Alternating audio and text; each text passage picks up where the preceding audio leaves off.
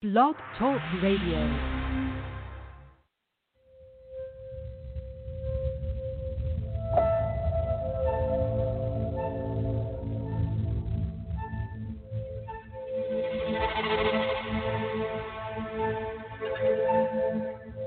The other side of the news is a current and dynamic companion to augment the discussions from the other side of midnight. We investigate, explore, and extrapolate facts to gain better understanding of current affairs and events, and thus to bring comfort and calm to our wide international audience. It's a spontaneous commentary based on well verified references vetted through vigilance and discernment. Our Our desire desire is to awaken your imagination. With questions. Questions that have not been asked, yet need answering. The other side of the news is a place where you can come and be with us in community. learning new things, asking questions, getting compelling answers, and interesting viewpoints. It's about curiosity, We present thought provoking questions to incite your mind, propelling you to see the world in another way, propelling you to see the world in another way. with clear insights and fresh perspectives on global events. tune in for a balanced view Of the other side of the news.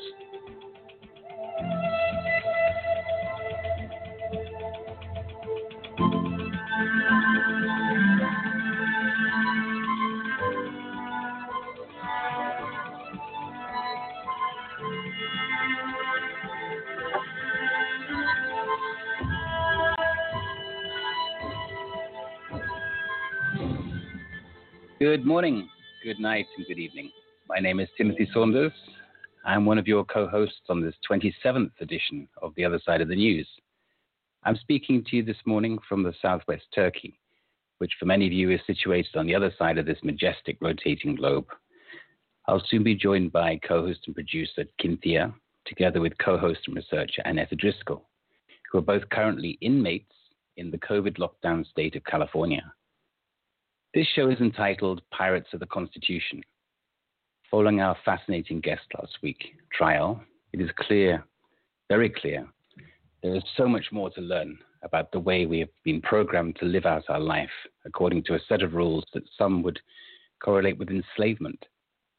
Much of which we base our journey through life relates directly to the Constitution. However, not all constitutions are equal. Some are verbal, some are written, and some are both but have not yet been ratified. With regard to the way people around the world are being treated in response to COVID, useless mask wearing, anti social distancing, and draconian lockdown measures, we are seeing different levels of brutality and severity in different countries. Enforcement hotspots include Australia, UK, USA, and some others. Could this be random, geographical, or climate orientated? Is there perhaps a correlation between these hotspots and their constitutions? I very much look forward to hearing our guests' perspective regarding this awakening process, all with a view to illuminate the best path to lead us to a positive outcome.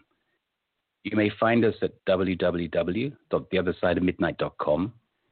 Click on the other side of the news in the drop down menu, or kindly scroll down to tonight's white banner, The Other Side of the News. There you will see details for this show, quick links to our bios, as well as links to show items, references, and selected research. As usual, there is a huge collection of information to read, watch, and listen to, most of which which has been handpicked from independent sources.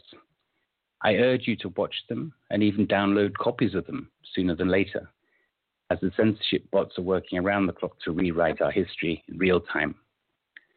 As we positively encourage our listeners to co create a better future, you will find the call in telephone number below tonight's banner. If you have a relevant question or perhaps would like to share an important observation, please dial 1 if you're outside of North America, followed by 917 889 8802. You will come through to our sound engineer in the control tower, Keith Morgan, who will guide you to an appropriate entry in our conversation.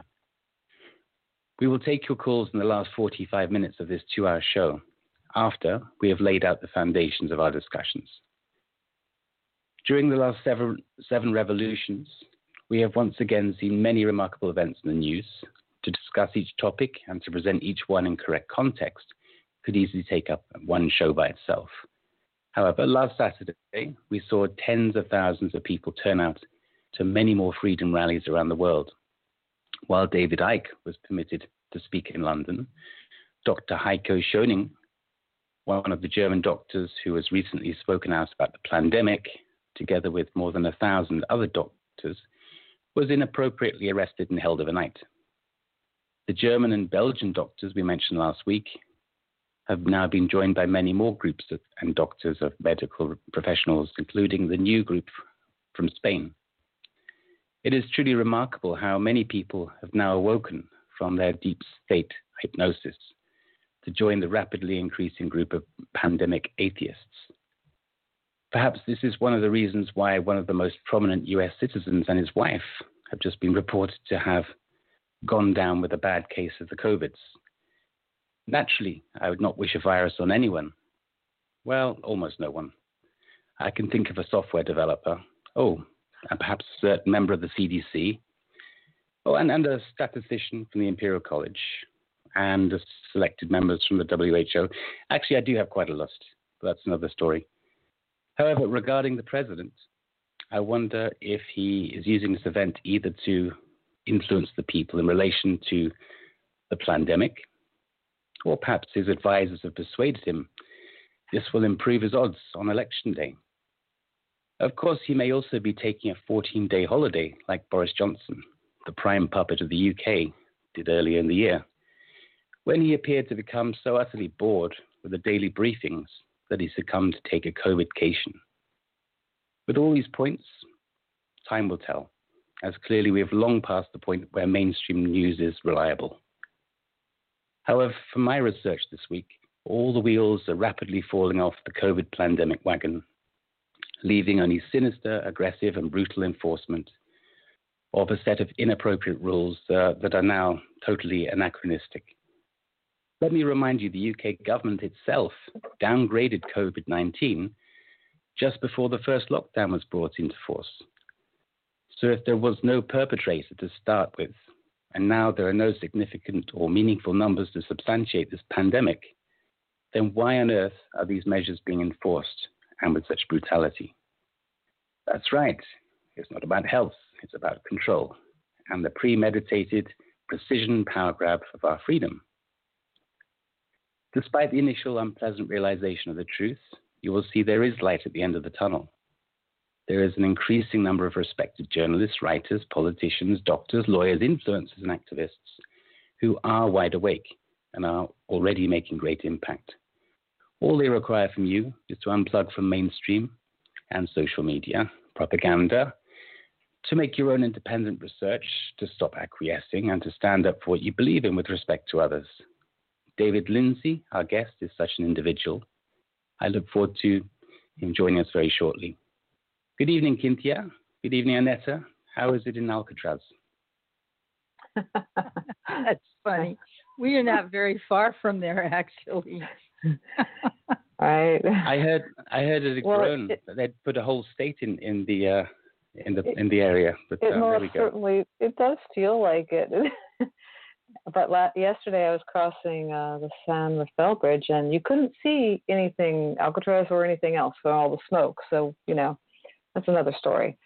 Um, but yeah, it's it's really they're not letting up at all. Um, and in fact, you know, I've had incidents with individuals. I just just went out and got some uh, cat food, and individuals that aren't even in stores telling me I need to put a mask on. Um, I told them they needed to stay out of my anti-social distancing space if they were concerned. Um, but you know, it's and, and I've had friends that have had other people screaming and yelling at them on the street. So it's gotten really, really aggressive. Um, I did speak last week about how uh, desolate uh, San Francisco and how depressing it was to be there. So yeah, it's it's it's. I hope that we get to shift soon. what do you think, Anthea? Well, yes, I'm. I'm actually thinking about all the students that are being uh, locked up in prison. So you might say in the university, forced it to wear masks, and you know. And I think about our president coming down positive with a test. I'm thinking, well, let's see, there are a lot of people who have pneumonia that test positive. It doesn't mean they're going to die. It doesn't mean, you know, positive doesn't mean a death sentence. The universities, the, all these students that are being tested, you know, they quote had these cases, but no, only two people hospitalized, no deaths. I mean, uh, you know, it's. I'm thinking, well, I wonder if this is going to be the experience to watch the president, and maybe he doesn't show any symptoms. I don't, you know, I have no idea what game is going on here. I, I really feel that it is a game. I don't trust the test. It's been proved over and over again not to be accurate. And I'm just so concerned about our students. I'm a parent, and when I look at the children walking down the street, little kids with masks, and now being forced to go to school or not go to school, do Zoom education, being isolated from other students, you know, this is going to have a lasting effect on our children. That's really what's getting me feeling raw. Is is the pain I feel for our students.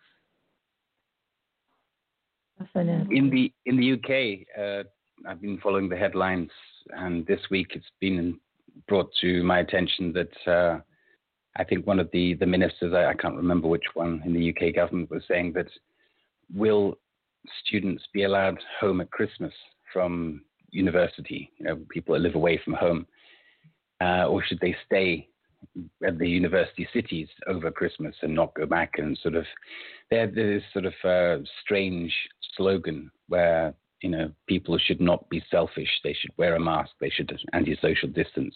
Otherwise they're going to kill their grandmother kill granny. And uh, this has been in the news this week. And yeah it, it's I, I'm actually so bored of it because it's it's just you know, it's just gone too far. I mean, it, to me, if, if, as I said in, in the opening, you know, it, just before the first lockdown, the UK government actually said, well, we're going to stand down from this sort of dangerous alert situation because this COVID business is not a threat. And I think a week later, they locked down the country. So well, technically, it, it's still it's still not even a threat in, in the governmental level. I don't know if that was changed in the more recent months, but it doesn't make any sense. Uh, we talked again and again about P- the uh, PCR test. We talked about the numbers. There's been so many uh, people this week. Andrew Kaufman, for example, went through uh, on many occasions, and I had one particular occasion, there's something in my links where he's going through and discussing how these, um, you know, these numbers that we all heard that you know 97 or 94 percent of the people who uh, were seen to be, you know, uh, infected with COVID actually are not. It's it's an error. It's an error in statistics.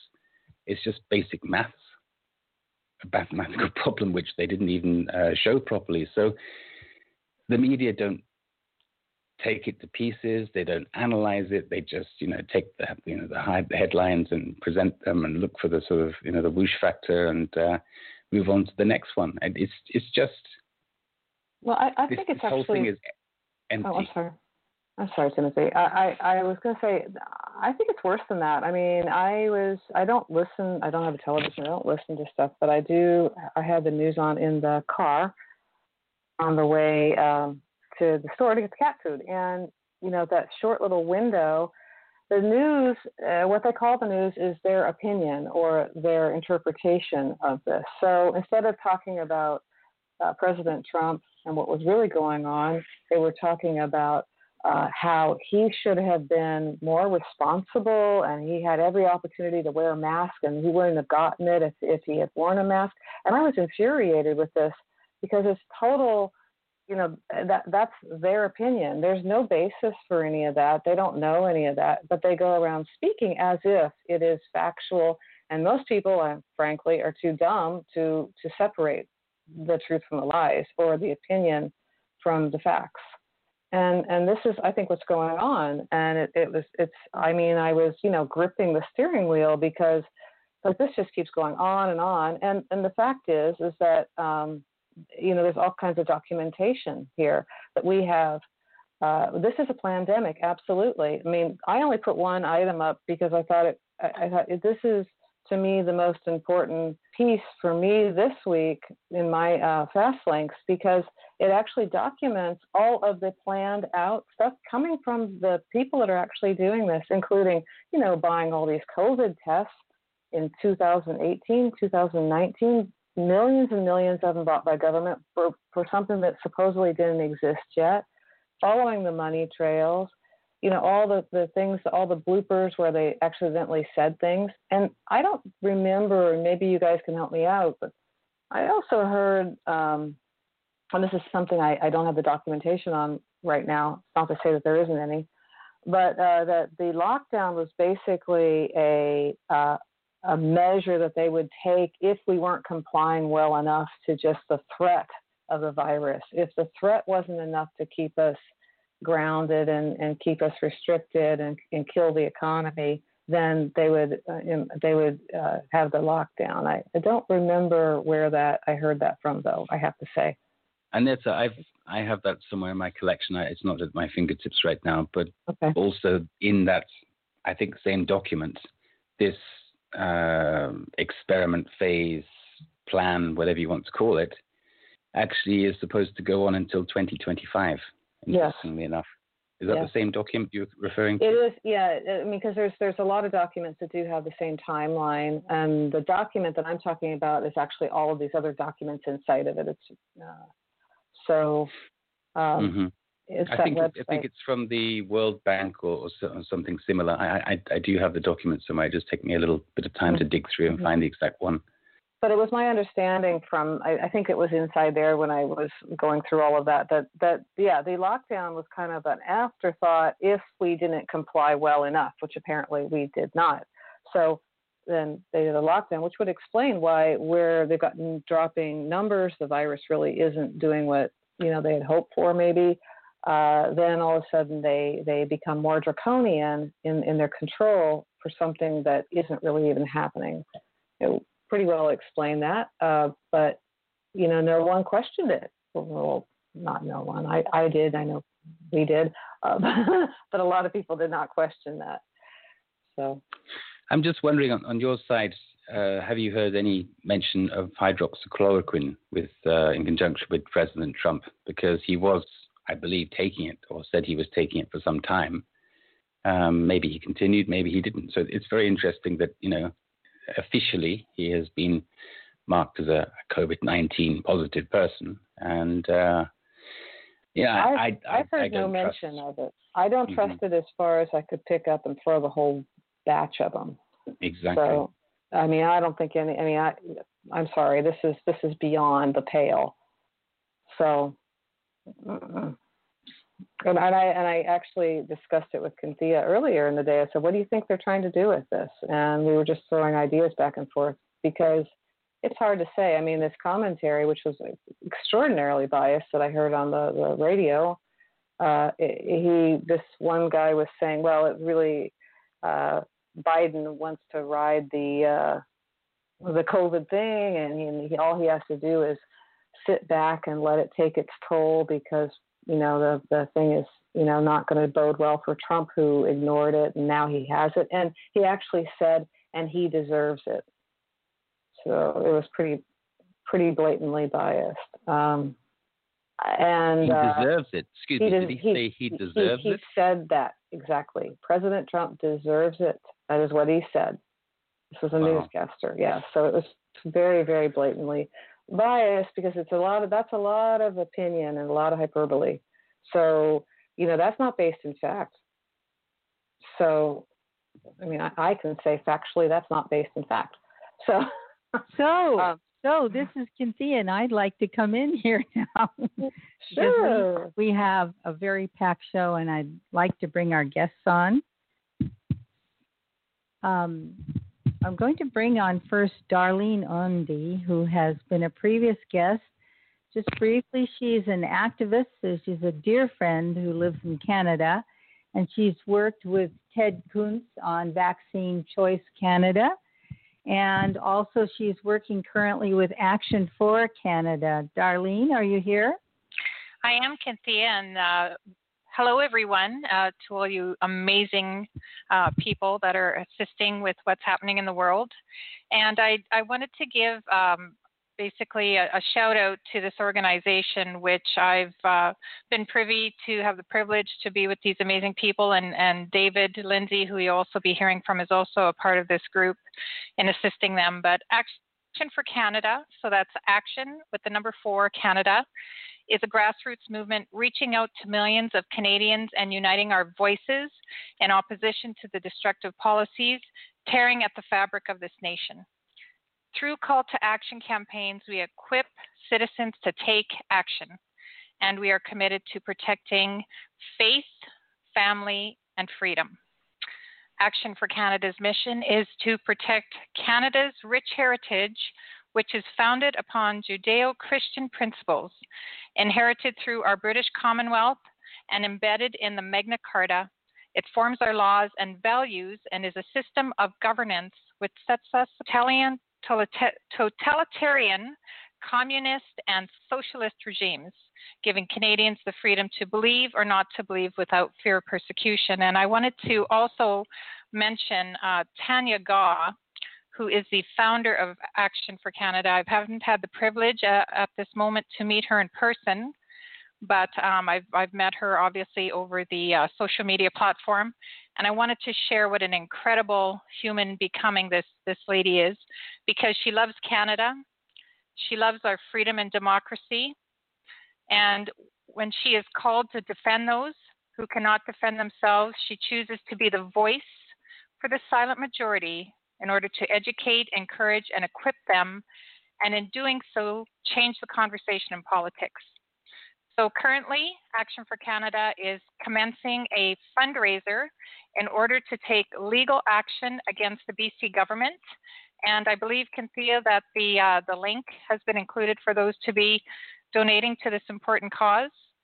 Yes. And that, that's actionforcanada.com forward slash donate forward slash. And I wanted to thank you so much for giving me the opportunity to share this valuable information.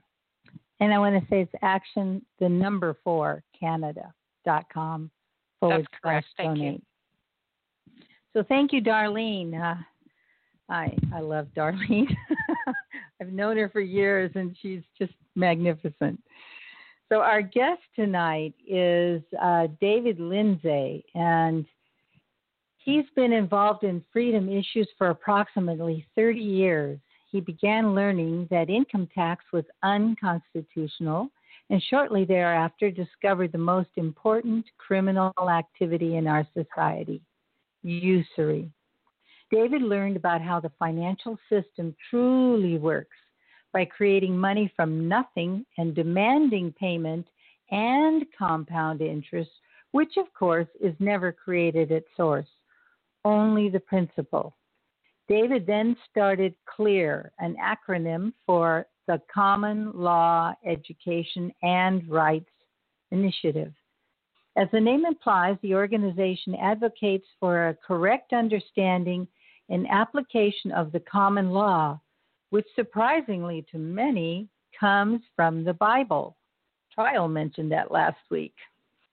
David has helped many in the court system and has been successful on a large number of criminal and civil cases. He remains active in these issues climate change, fraud, and now the COVID 19 scam. He is an organizer of the weekly Kelowna rallies, an activist, truth seeker, and educator.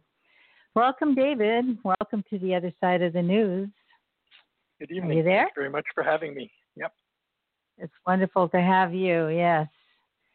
So I'm I would love to hear more about well first how you got on this path and what clear is. Well, I got on about 30 years ago and it, it was kind of interesting on people often talk about you don't know where the seeds are going to grow that you plant and when I um, when I grew up uh, I originally moved from Quebec in Canada over to uh, the prairies, and I received a um, um, basically a brochure in the mail that went to every house in Canada. And in there was a just a very short article dealing with the fact that income tax was unlawful in Canada. And my original thought was, whoever wrote it has just got some serious psychological problems, but something kept that document in the house for about three weeks, and I finally got around to, to actually reading it.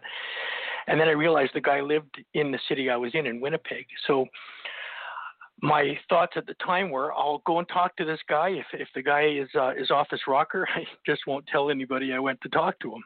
And um, if he's got some valuable stuff to say, then I then I would pursue it. So I went there. Uh, I was impressed. Uh, spent five hours. They answered all my questions.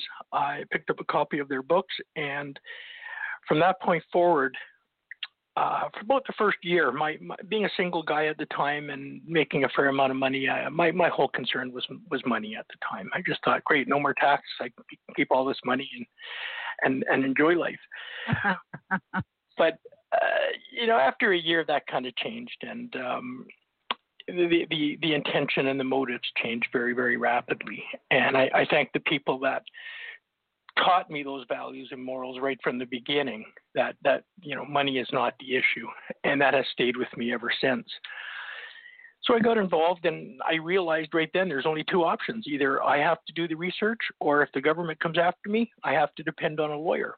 And even in my 20s, I knew how corrupt lawyers were, and I said that's not an option. So, uh, being single, I literally spent thousands of hours in law libraries throughout the uh, throughout the country and doing my own research, understanding, and um, eventually I, I, put it into practice by refusing to to file income tax returns in Canada. And um, I have not filed an income tax return here since 1996. I suppose if I was to file, I would probably get money coming back. I, ha- I really haven't made a lot, but um, and then my my next biggest revelation was about a year to a year and a half later when I, I, I made inquiries if if people don't pay tax or don't pay their fair share, quote unquote, how is everything going to get paid for? And that's when I got put onto the banking system. And once I realized taxes do not pay social programs, they do not pay anything for the most part other than interest to bankers that solidified my view at that time that money was not the issue with respect to what I can keep. The issue was making sure these bankers don't take over our society. And um, I kind of progressed from there. Uh, I found out a whole raft of other issues and topics and rights deprivations and realized that through the money system, I mean, if you look at every problem in society, you can trace it back to the money system. And the analogy I use is people are putting out fires all over the place. They got a fire over here, they got a fire over here, and a fire over there, and they put it out, and then, and then there's another fire.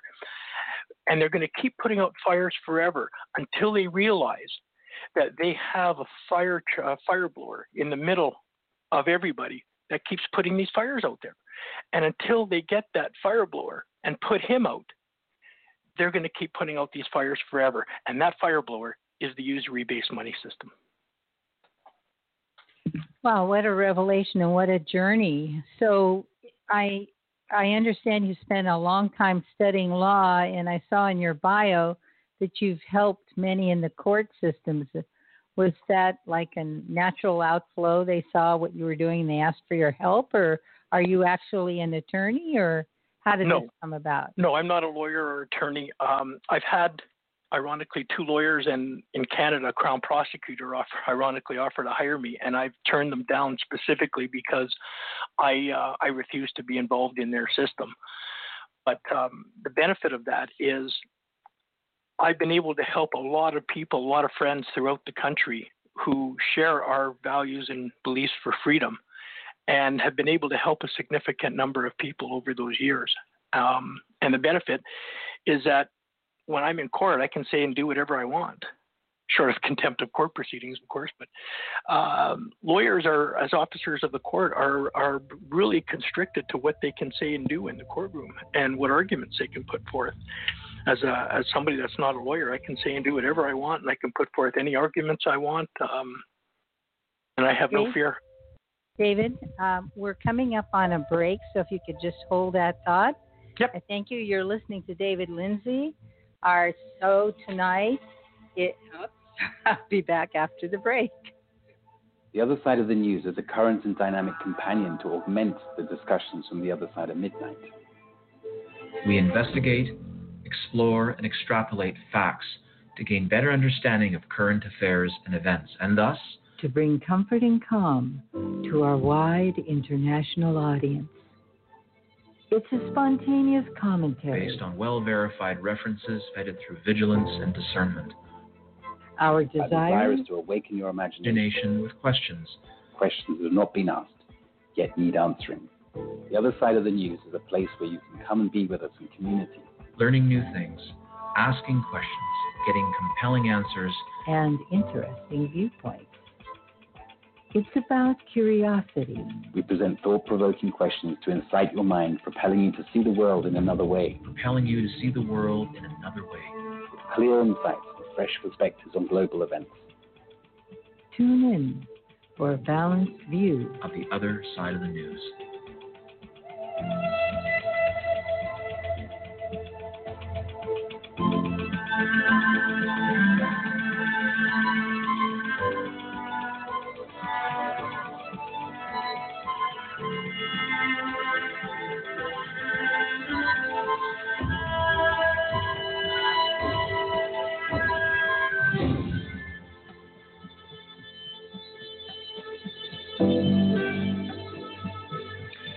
The other side of the news can be heard here on this network, on this channel, on this website, on this URL, every Friday evening, two hours, 7 to 9 p.m.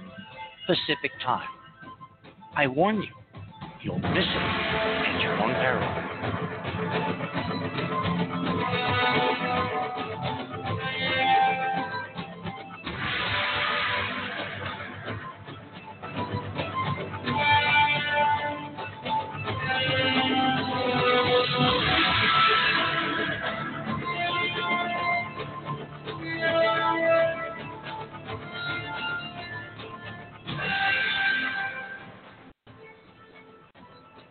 Hi, this is Ted Kuntz from Vaccine Choice Canada. I just want to reach out and express my gratitude to Other Side of the News for all that you guys are doing to empower humanity and bring us to a higher state of consciousness. Uh, the time that we shared together was a real pleasure, rich conversation, and I know that all of you are uh, higher conscious beings who are uh, part of the solution. You guys are great. So, welcome back to the other side of the news. To find the show page, please go to theothersideofmidnight.com. And you can click on the other side of the news link or find the show called Pirates of the Constitution. The show is, uh, our guest tonight is David Lindsay. And our co hosts are Timothy Saunders, Annetta Driscoll, and myself, Kinthea. And we've also had Darlene Unday on with us. And so, uh, David, you were just telling us about your court experience and how they wanted to hire you and you chose not to, that actually gave you more freedom to represent yourself and other clients by not being an attorney. Uh, you want to share a little more about that? Sure. Um, most of my uh, early experiences were dealing with helping people oppose the income tax in Canada, either procedurally, substantively, or on technical grounds, whatever would allow them to win against the government and would be, of course, accepted by the courts. We, we would advance cases. Um, I've, I've helped probably half a dozen people, along with about 50 to 60 failing to file income tax charges, to be successful and um, it's a very rewarding experience to win when the cards are stacked against you, both in terms of how the legislation is worded and the attitude of the people that, that, you're involved with in the government, who's only, you know, contrary to law, their only job is to convict. And um, it's it's just when you know how evil these corrupt people are, it's very very rewarding to be able to to not only win against them but it's rewarding to be able to help friends out who share the same beliefs because it empowers them they look back and and they go oh, maybe you can win, and maybe I can stay involved on freedom issues, as opposed to somebody who might otherwise have taken the attitude, you just can't beat them and I'm not going to be involved, and you've lost a very valuable supporter that way. So it's been very, um, very positive in that way of being able to help a lot of people. And of course, then you get the, the feedback effect where you help one person, they tell another, and, and pretty soon a lot of people begin to realize that uh, either A, you can win, and if you don't win, that it's still worth putting up an effort for to uh, to oppose what uh, these corrupt governments are doing to us. Well, you know, I I'm impressed by that, and I'm thinking about how you've extended it to not only protecting our personal rights, but going after the officials to make them accountable and exposing their criminal charges. Yeah, um, you know, it, it's a procedure I believe is available in all U.S. state um, criminal. Because I think in the states you have your own. Each state has their own criminal law, if I'm not mistaken. And in Canada, we have um, we have our criminal law that applies nationally because when Canada was um, originally formed in 1867, the socialist people here wanted a strong federalist government, and they uh, they ensured that the criminal law would, would apply across uh, all of Canada. But one of the things we uh, we adopted from England was the ability for anyone to lay criminal charges it's um, a power very few people are aware of. A lot of people believe if the police don't want to lay a charge or if the government won't sanction it, they're out of luck. And what happened for, for me is 25 years ago, I met a couple of people who were in tax interpretations with the local Canadian government. Then it was called Revenue Canada, similar to the IRS in the States. Today it's called the Canada Revenue Agency they uncovered a multi billion dollar fraud involving the Canada Revenue Agency and a, a, private group out in the Maritimes run by the Bronfmans, who are billionaires unto themselves. And what they would do is they set up a company that they would go in and they would audit other companies to find monies that were paid for, for say, sales tax on non-taxable items, and they would split that with the government and or the corporations 50-50. That money is supposed to go back to the crown and eventually the people, if it's if it's paid on a non-taxable item.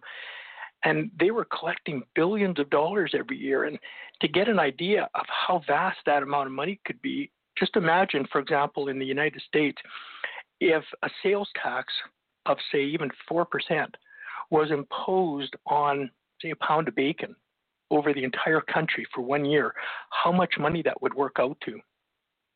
And they would split that money.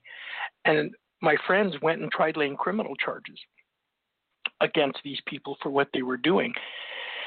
And then they found out how the courts at the initial stages were trying to shut it down. And that's when I got involved and tried to help. And I, I got some internal documents where they were, uh, the court judges were trying to shut this down once I got those documents, the, their attitude changed a little bit.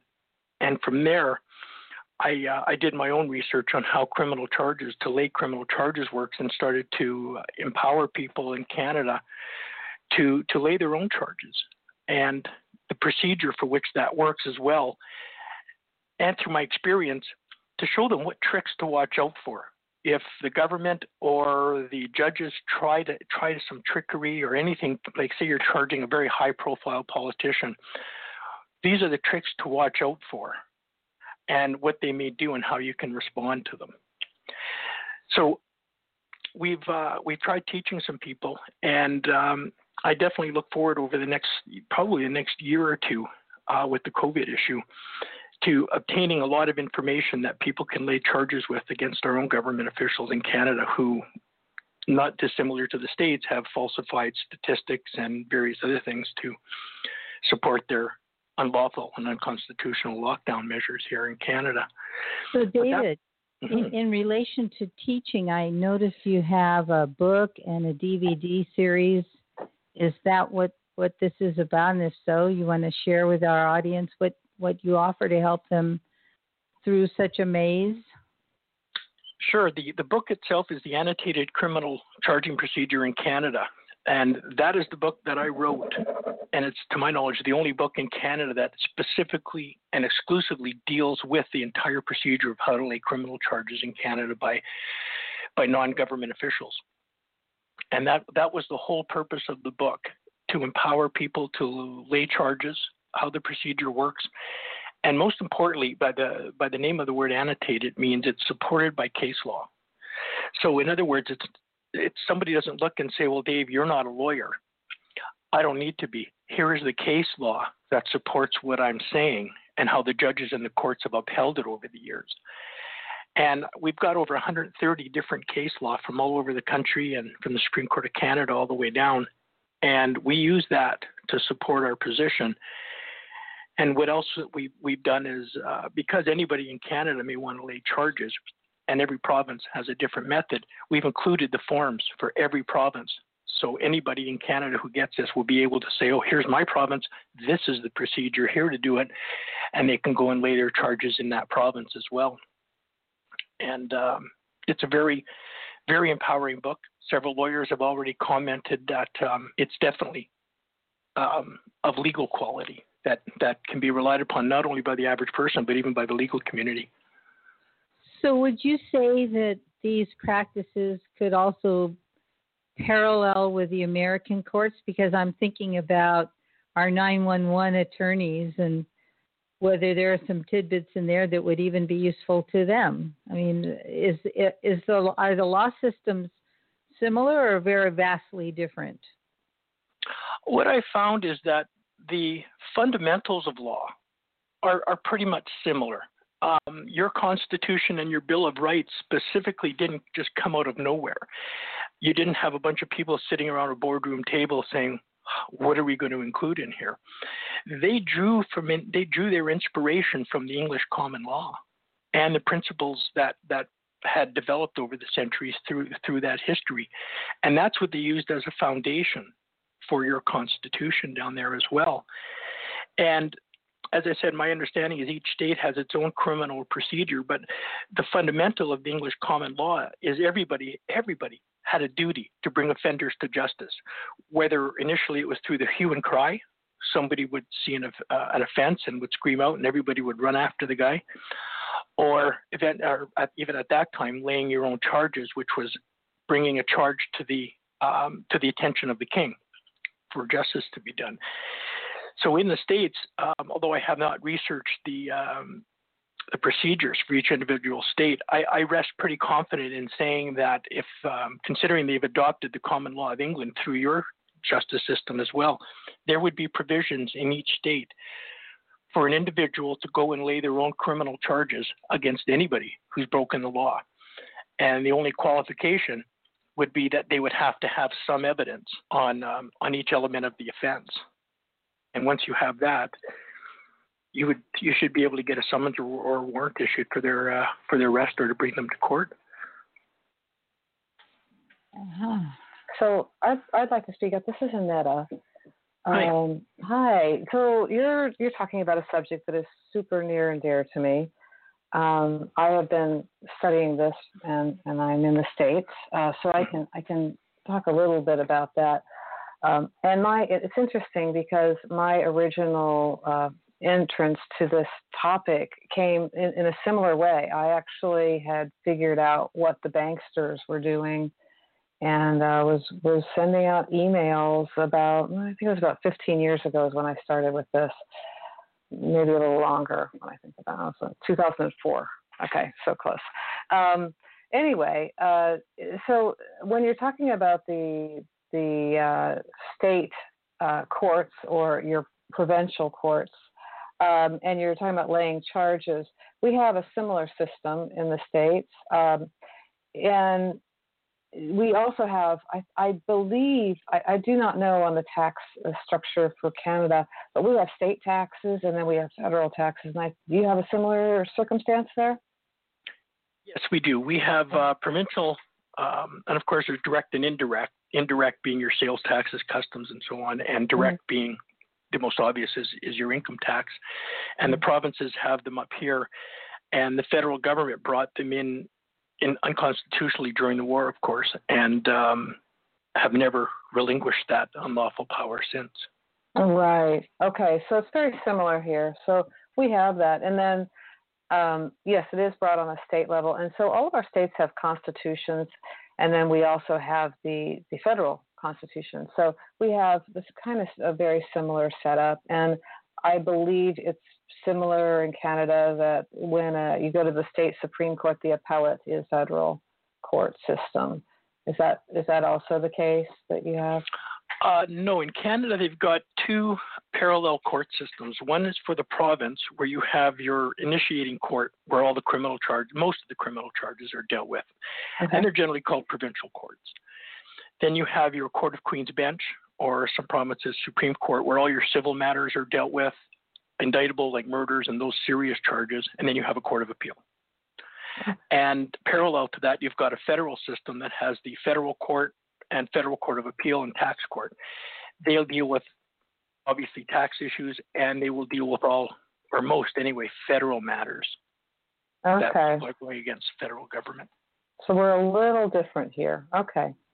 Well, anyway, um, yeah. So the but the money situation. So back to the money situation that got you started. That's what I got started on. Mm-hmm. Um, and the taxes, yeah. So I figured out that um, first of all, the the currency and and how money was being created out of thin air, and um, you know, using fractal creation and and all of that, and how none of it actually in the taxes, none of it was actually going to any of the things that they told us that uh, you could stop paying your taxes and it would do absolutely nothing to to that situation.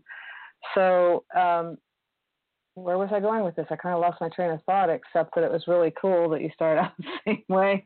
And um, I wanted to kind of go a little bit into the idea of uh, the, the, common law.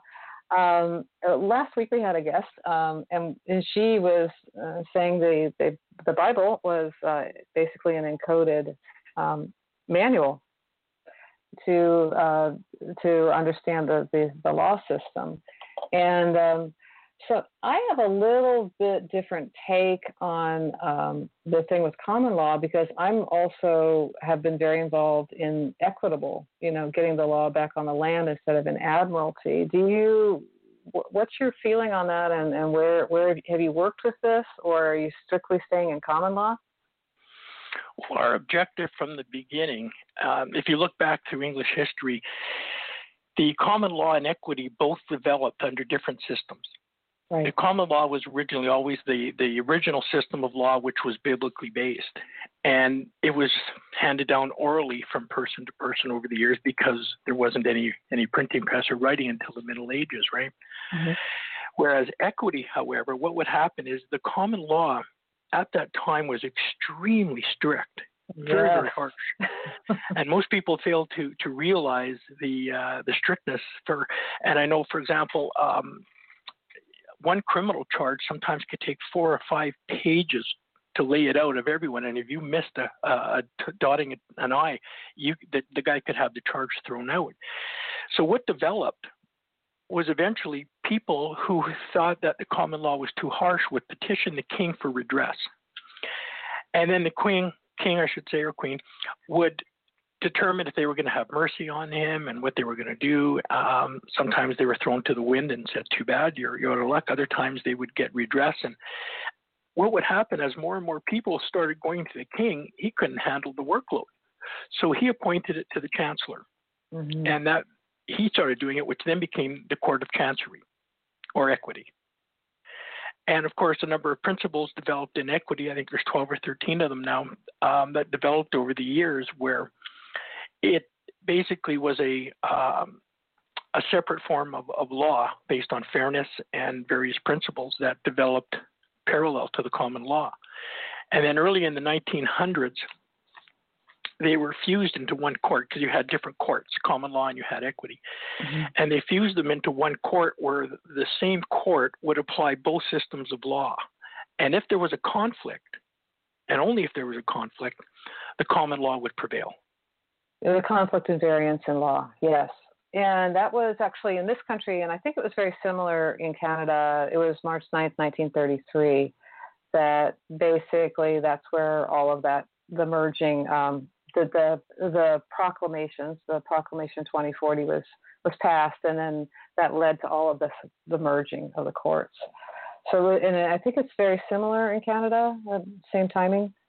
Our our courts were fused back in the 19 early 1910, 1900 to about 1920. They started getting fused in Canada. Okay, that was before. Hmm. Yeah. Okay. All Yeah. right. Right. So, um, so you're still so you don't really work in equity with what you're doing with laying these charges against the criminal the criminal charging procedure. Are you purely using the common law system? Well, the equ- equity never dealt really with common with criminal charges. That was always common law. Mm-hmm. Okay. and the common law procedures and principles were eventually um, encoded into the Criminal Code of Canada and and so on, and various because of the differences in in power, um, the Criminal Code would set out the law and procedures, and the provincial courts, of course, would carry them out. So when it comes to the laying of criminal charges, it's virtually all common law. There really isn't any equity involved Mhm. and the equity is more into the civil context, contractual issues, and uh, and so on. And um, they're basically personal, interpersonal relationships. Okay. So I'm I'm not sure if Timothy wants to say anything. I, I can keep going, but um, want to give you an I. I, I wouldn't mind just asking something. Good good morning. It's morning, Morning. here where I am. Yeah, Uh, evening. Thank you. I'm just curious to know about this uh, taxation point. It's something which, which we did discuss a little bit on last week's show as well with uh, with our guest, and you know it's something which is, is fascinating to to many, and that is technically speaking, if if you can opt out of paying taxes. And let's just say one person does that, then of course the country's going to survive. If 100 people do it, it's still going to survive. But if everybody does it, then what scenario would you see occurring? Where would money, where would the country gain the money from? Is this a myth that they require money from people, or is it is it created in such a way, like an illusionary way? Could hmm. you could you tell me about a scenario where, let's say, in the future, everybody opts out of paying taxes legally? What would happen? Well, essentially, taxes are the end result of interest in the money system, and it's no coincidence that the government brought in income tax in the war and then eventually made it uh, permanent in order to pay off the interest that from from what they were borrowing and so on. And if everybody was to stop paying, there is a principle in the common law that Her Majesty is required, or the monarch in this case is required, to provide the currency of the country. Now, whether it's a gold based system or a fiat based system has led to a lot of debate. I know um, myself, people like Bill Still down in the States, who, who uh, is, is a supporter of the fiat system, if I remember correctly, and wrote, he, he did a phenomenal um, three hour DVD video on um, called The Money Masters. Absolutely, it, it's a must watch for anybody on the money system. And um, if people were to stop paying their taxes, the government would have to issue the nation's monetary. Somebody's got to issue the money, right? It comes from somewhere. And if it's going to be a gold based system, be a gold based system. It has been for thousands of years, although I think the, the fiat system is a bit of an improvement on it because you don't have to carry tons of uh, gold with you or anything else. And then eventually it may go to, to cryptos. But ultimately, I'm not so much concerned with the type of monetary system as I am with interest. If you have usury in your money system, it will collapse. Your country will collapse, and it's just a question of time. And when your country collapses, the people, the poorest, the middle class, are not going to be the benefactors. It will be the the wealthy, who and the banks who will, you know, take control over everything. And I think that is going to be the the major problem with the um, with the banks. They they will lay a claim on everything, and there's a reason why every single religion in the world prohibits usury, and there's a reason for that.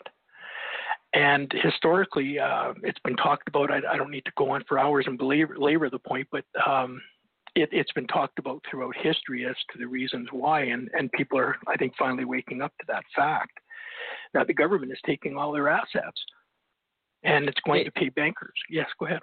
David, I was just wondering, would you please define usury for me? It's not a term I'm really familiar with. Sure. Yeah, usury is is basically the historical word for interest. Okay. And so, for example, if you want to get a loan for a car and you want twenty thousand dollars, you go to the bank, you fill out the application form. That application form constitutes basically a promissory note that they record as an asset on their books. You're promising to pay them 20,000 bucks if they will loan you the money plus interest. And then the bank, should they agree, creates that $20,000 out of nothing. It never existed prior to you going into the bank. And if you wanted to ask them whose bank account that money came from, they couldn't tell you because it never came out of anybody's bank account. And it's the same with governments. Um, the U.S. government, the uh, feds up here in Canada, the provinces, municipal, when they want money, they issue bonds or treasury bills, which are promises to pay. And then the bankers, for the most part, they'll issue a billion dollars on the bond or whatever, and governments have to pay that money back plus interest. And the interest, of course, is never created. And ironically, I remember reading an article 10 years ago where um, it was stated that the Russian government just finished paying off its first, I'm sorry, its last World War One debt 10 mm. years ago. Incredible. And it's incredible. And when I when I heard that, my first thoughts are, where do we stand in Canada? So I started, excuse me, phoning the Canadian government. And when I and I was asking them, what's the longest debt on our books?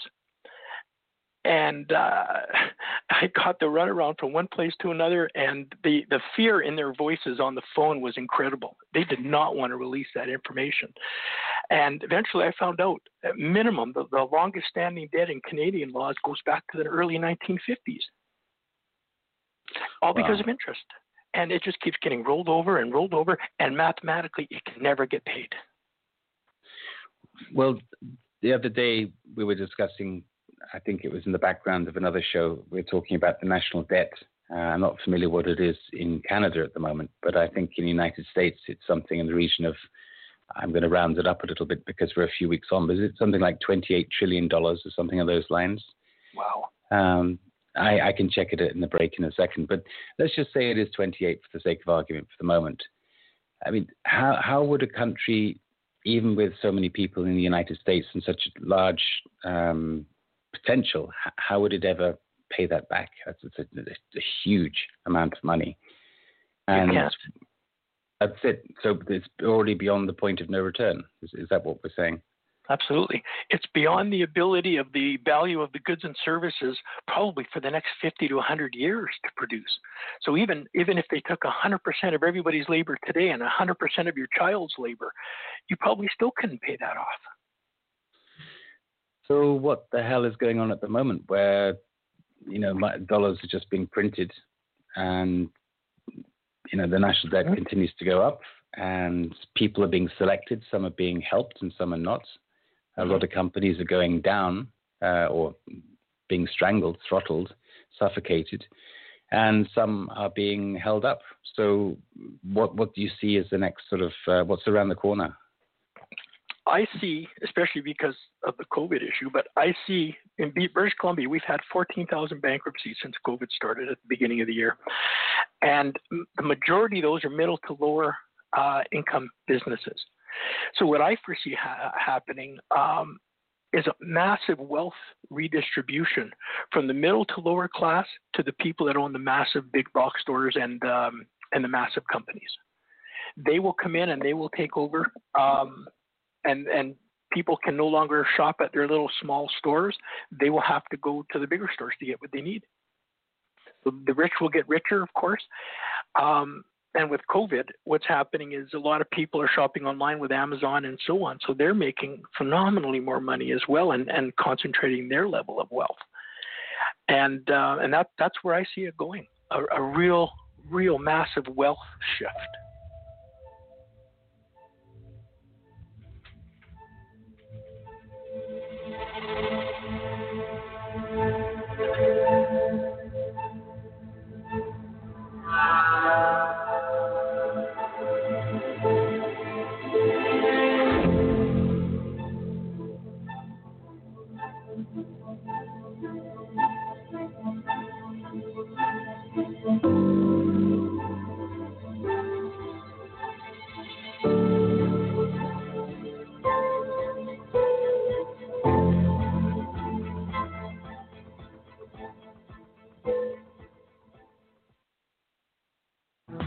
Richard C. Hoagland here.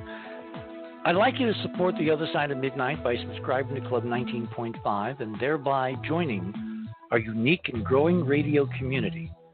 Tune in to listen to our fascinating guests, pioneers on the out there edge of science and thought, and gain access to exclusive member benefits. To do this, just visit our website, theothersideofmidnight.com, and click on the Join Club 19.5 link in the navigator bar or in the left hand column. Membership costs $19.95 per month. That's 33 tetrahedral cents a day. I mean, it's the price of a couple of cups of coffee. As a Club 19.5 member, you'll gain access to this show and literally hundreds of previous shows on hundreds of different topics going back to 2015 that we have done. Our archive shows have the commercials removed, and you'll be able to download the MP3 files directly from the 19 Point archives if you prefer.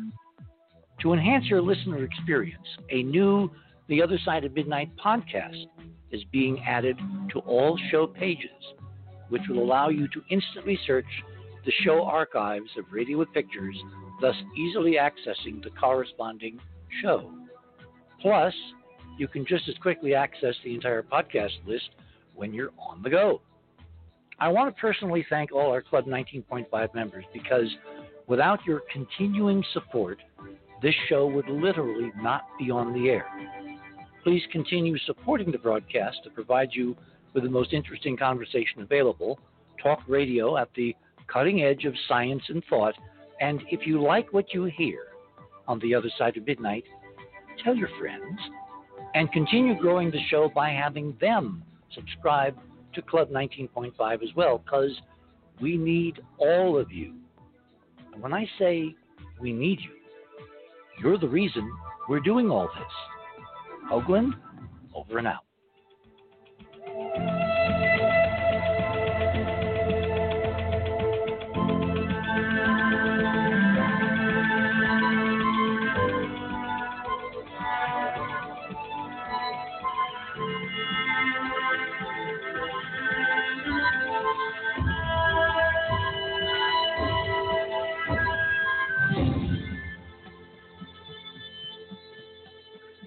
Welcome back to the second hour of our show this evening. And we have David Lindsay uh, as our guest. And I am fascinated with the topic we're talking about tonight. This is Annetta, and I am co hosting the show with Timothy Saunders and Cynthia.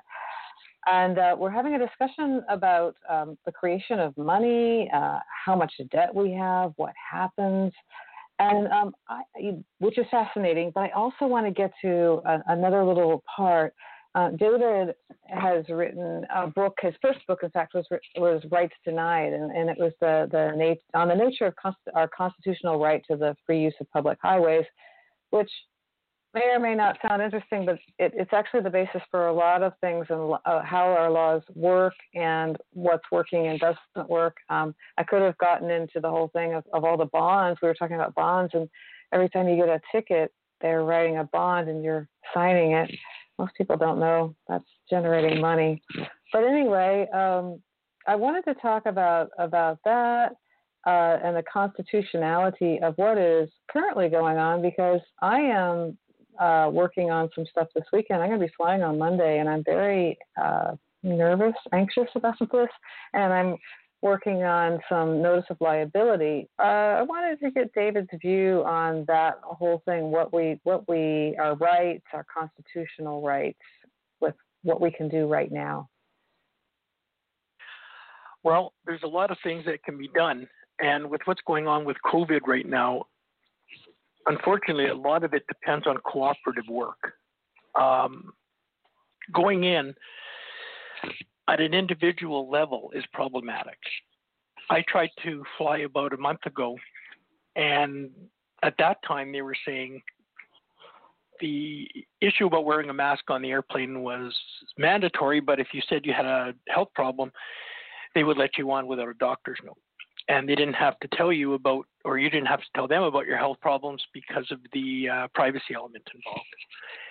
Three days before I got on the flight, it wasn't even posted on the government website. Marc Garneau, who is the minister involved in uh, in Canada, changed the law by a simple order, and he said they weren't going to do that anymore. They now they needed a doctor's note. So I got to the airport. They wouldn't let me on the flight, and choices had to get made. And I said, listen, morals and ethics are important. What I'm standing on is more important. I'm not flying, and I'm not putting a mask on. Mm and the airplane refused to refund the money, which some subsequently got lost. And um, it, it, was a difficult choice to make, only because uh, I had family at home that had just gone through surgery, and I wanted to see them and so on. But ultimately, uh, it was a decision that, in my opinion, was the right decision to make. Uh, if more more people did that, and I, I suppose this goes back to what a friend of mine told me years ago. He said the problem is people in North America have not suffered enough. Mm. And uh, to that, I add people, if they want freedom, freedom is a multi generational struggle. There's always somebody trying to take it away.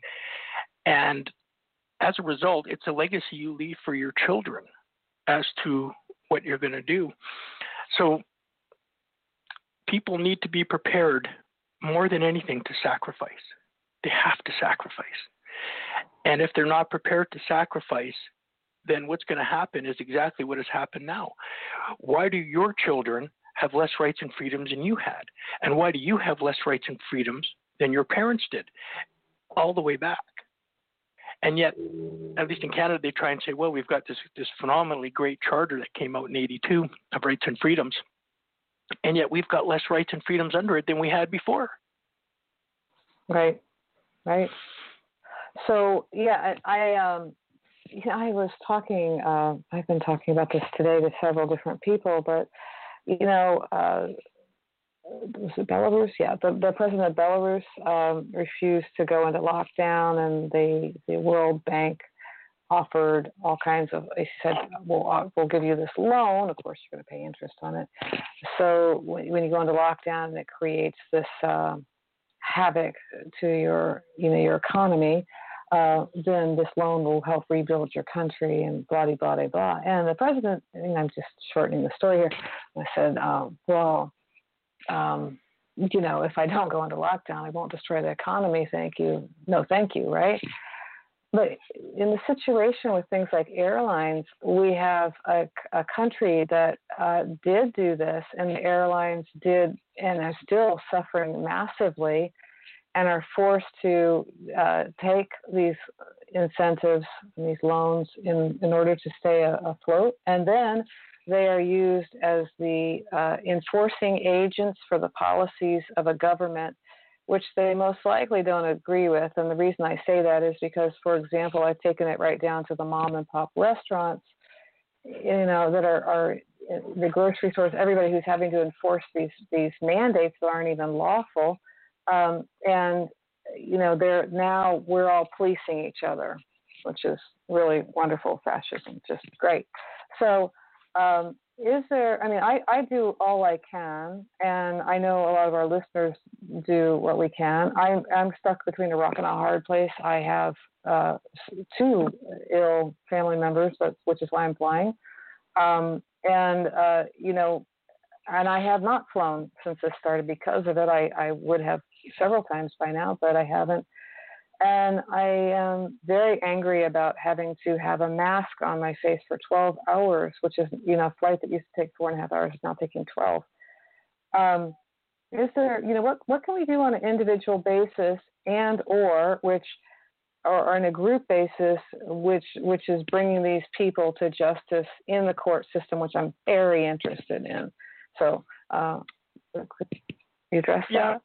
Yeah, I'll, I'll, I'll address your points in, in order there. Um, the, it's interesting about the uh, the bribery scandal because when countries join organizations such as the UN and the WHO, what happens is that you cede part of your sovereignty to these organizations. Yes. And most people in the country think, well, we're joining together to work together and, and, and all the other myths that go out there. But that's not the case. And people don't realize you're giving up your sovereignty to these international bodies. And if they make a joint decision that is against your nation's best interest, you're out of luck. So I'm glad he stood up to them because um, it, it, eventually goes back to the protection versus subjection principle. And if if uh, you want protection, they'll give you the money, but you're subject to whatever they tell you to do, which invariably is people losing their rights and freedoms. And your point on the uh, the airlines and businesses is extremely well taken.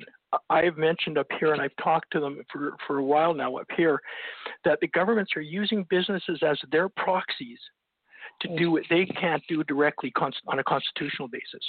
That's right. That's exactly what they're doing, and they're they're using them because they're saying, well, it's private business, private uh, property, and we we don't control that. That's not our area. So they're uh, the the businesses, especially the major businesses, who get massive tax breaks and, and government subsidies and support, and whose top people are well connected into the higher echelons of power, they're more than happy to comply to keep their status and um, and they are they're they're using these businesses as proxies and employees who simply don't want to lose their jobs and and so on. It's a very um, frightening situation. A friend of mine here um, up in Ottawa years ago fought the tax system on the basis of slavery, and he said, uh, "I'm not collecting your taxes because you don't pay me to do it, and that's slavery." And I submit on a similar basis that businesses should take the same attitude. Why should we force our employees to wear masks or do anything and incur costs on your basis um, when we're not getting paid to do it? That's absolutely true. And so, yeah, and I, and I, you know, I'm not in a position where I have one of those situations because I would definitely be doing this, and I can say that, and maybe it's easy for me to say that because I don't have a business that I'm losing. I don't think so. I, I, am pretty adamant, but um, the thing is, is that these these people, no matter what their business is, let's say they're a restaurant. You know, we have a, a close close uh, basically family that has a restaurant here. Um, they can't have you know they can't have anybody in their restaurant. They can only go to go, and you know they're basically completely destroyed their businesses. We've been in lockdown in California for over six months. Um, you know these people haven't been able to open their doors, and uh, and then, and then even when they're in there, uh, they're telling them that they have to wear a mask and blah blah. Even though there's no customers in there, you have to wear a mask. You have to do this. You have to do that, or otherwise we come and take your license. And what I'm wanting to figure out is what can we do to help people to be able to push back against this. I mean, the slavery idea is one. What can we do um, that allows them to have some power against this complete draconian, uh, authoritarian, fascist moves that are being made on every business. I'm just using one example. Yeah, the, the unfortunate part with corporate business is, of course, the nature of business itself fundamentally is a license to profit.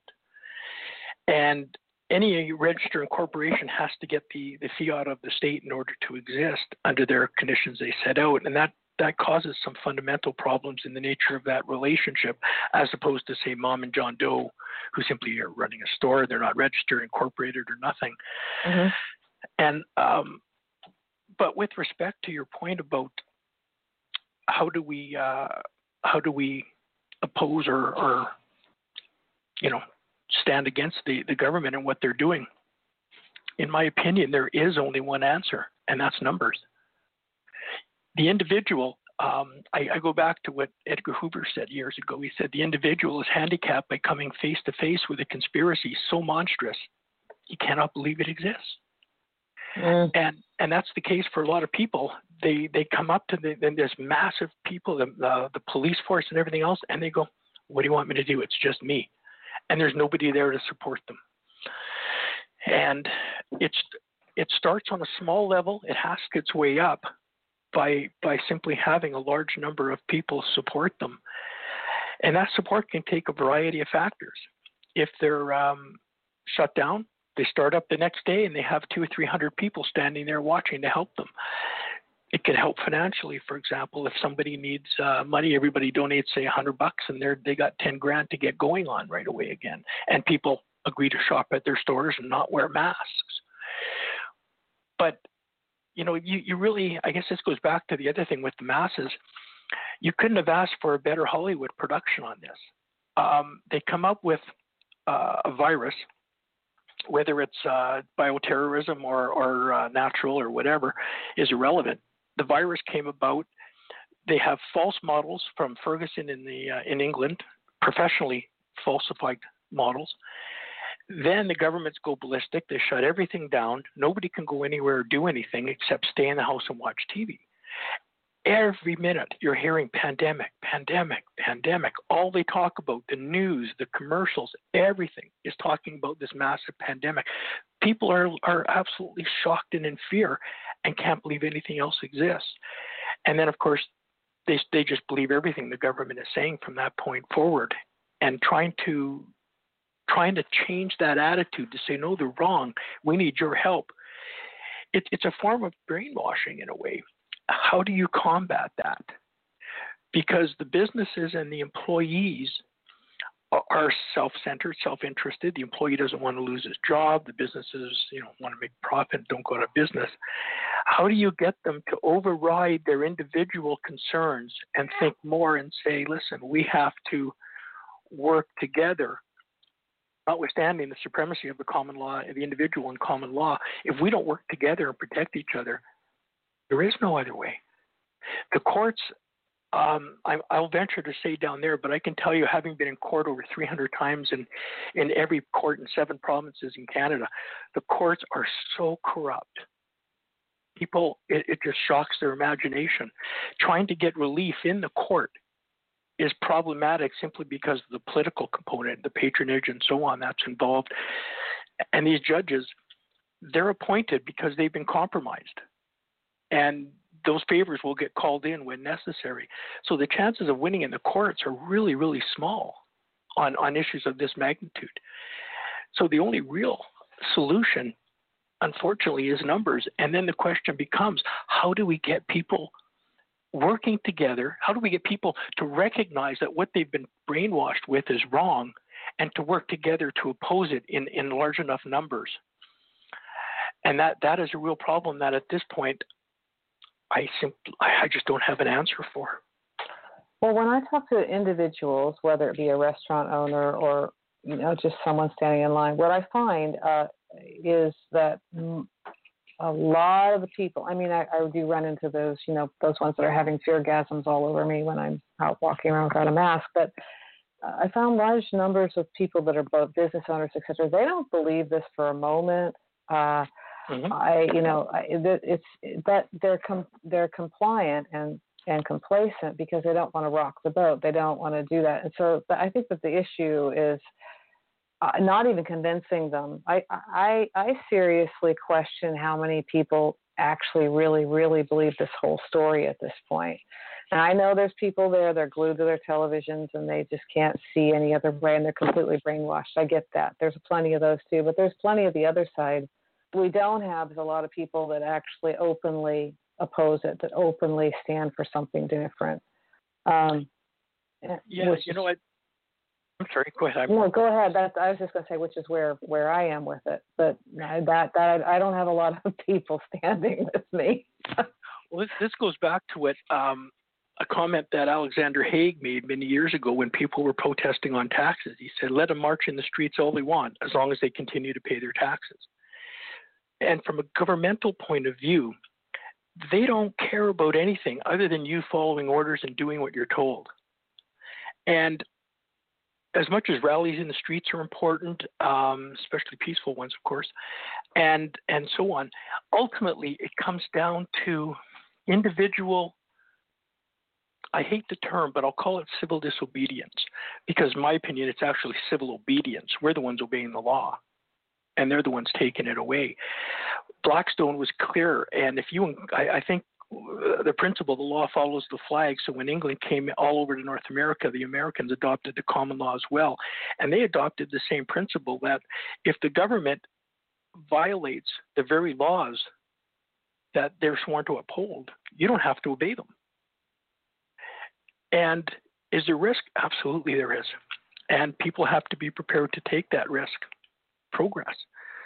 Because otherwise, if, if people aren't prepared to take risk, the government will just walk all over them and take everything they have, as is happening now. so it's um, I know a lot of people out there, a lot of businesses, especially that I've talked to here and so on. I agree. There's a lot of people who who are you know, Dave, this thing is a fraud. I've talked to doctors. We don't believe that what's going on. Why aren't you doing anything? Why aren't you talking publicly? Why aren't you going on the net? Why don't you, in your business, put a sign on your front door that says no masks allowed? And mm-hmm. you know, a poll here came out recently 60% of businesses think they might be bankrupt by the end of the year. You want to go down fighting or do you want to go down begging? And uh, I'm trying to get, uh, hopefully, get some people to say, listen, we don't have a choice. If if we don't get customers in, we're going to go out of business anyway. Mm-hmm. So you you might as well stand up for your employees, for your customers, for yourself, and and just tell the government we're not complying with these orders. They're not supported. In fact, in the first place, um, any any um, logist- logistical uh, crunching of the numbers will show that the, the, coronavirus is just as bad as the uh, flu. It's not much different. Um,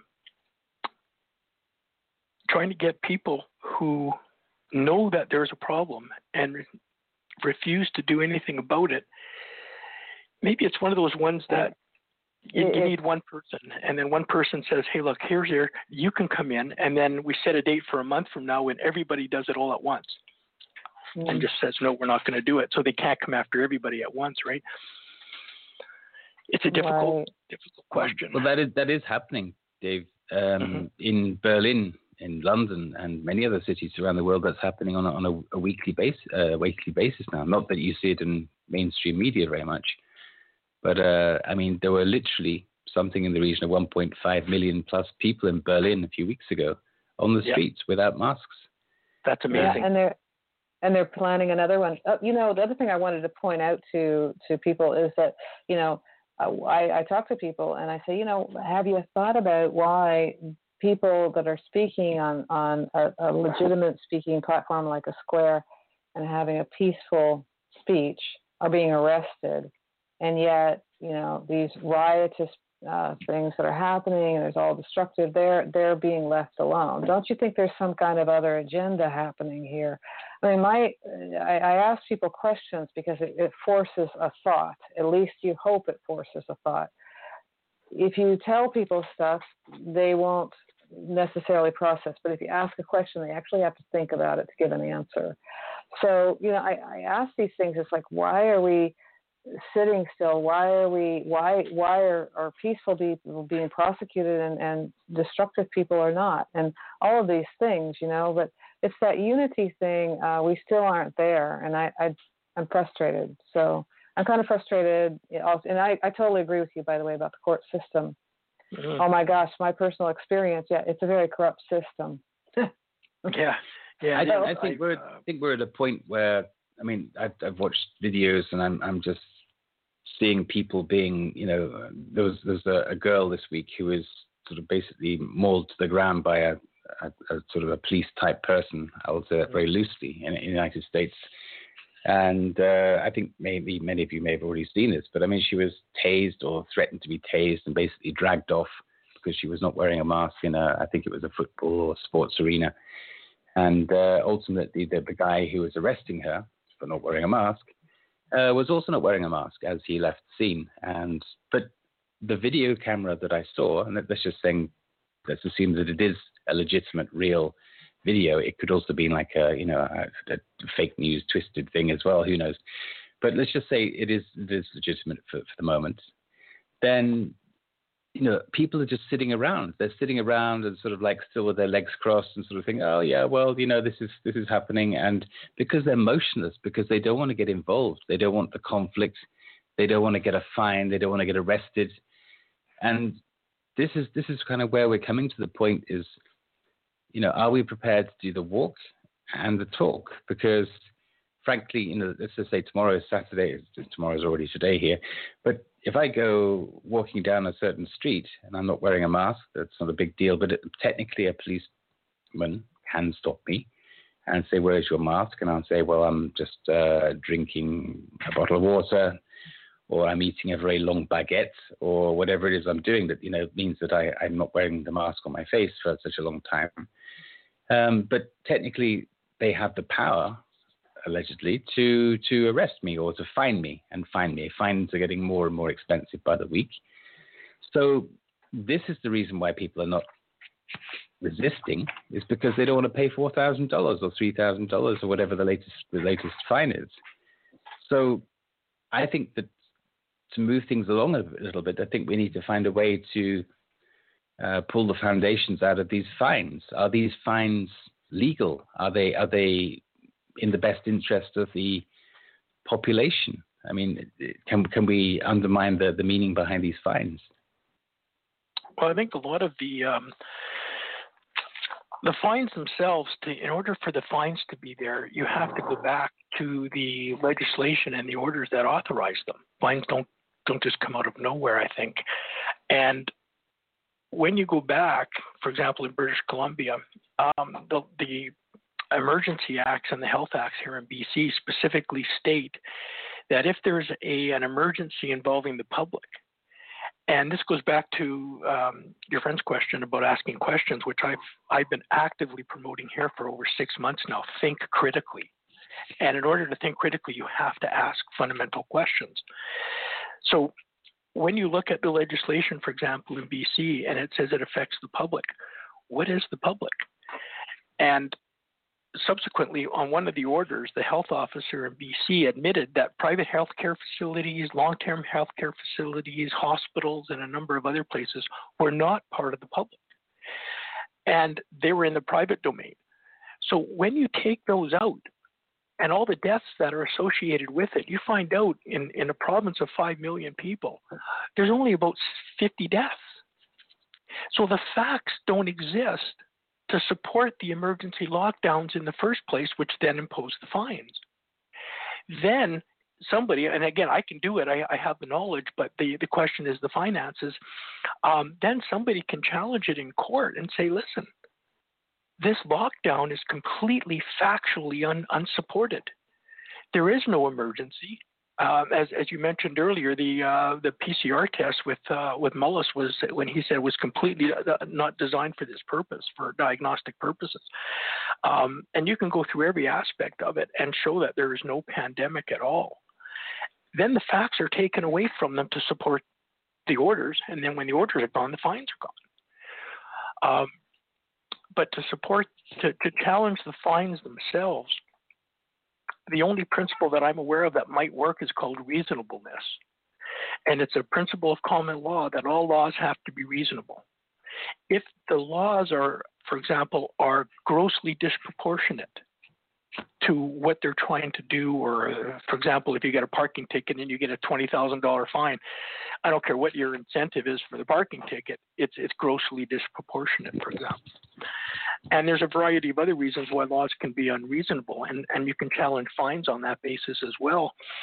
Um, before I forget, on, on a note about your friend who's going to be traveling on the uh, air, I remembered a friend of mine told me um, recently that one of the exceptions for traveling on flights that you don't need a mask is when you're eating. So what he did is he brought his massive bag of chips and just ate one chip slowly after another. That's and... my plan. hey, uh, Dave, we're we're we're coming right up on a break. I don't, sure. you know, so we need to like wrap it up here in about thirty seconds. But um, yeah, that's my plan. Eat, drink, and be merry. Mm-hmm. so, yeah. I, I want to come back to the idea of going after these uh, this health commissioners, et cetera, as criminals when we come back. But we're ready to take us out right about now.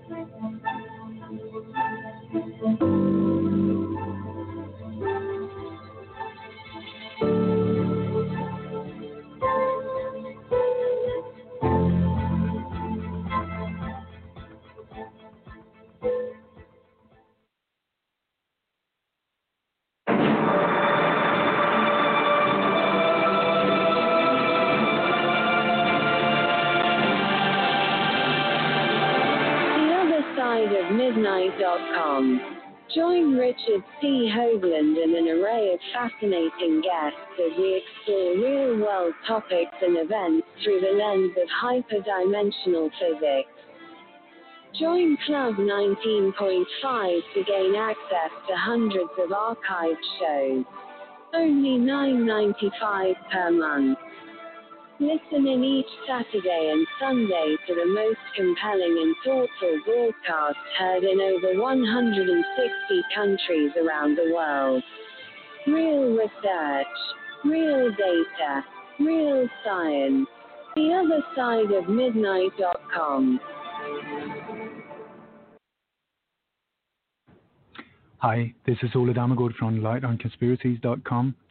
You know, over the years, I've done some 500 to 1,000 international interviews, and I just want to say The Other Side of the News is one of my favorite shows. So enjoy.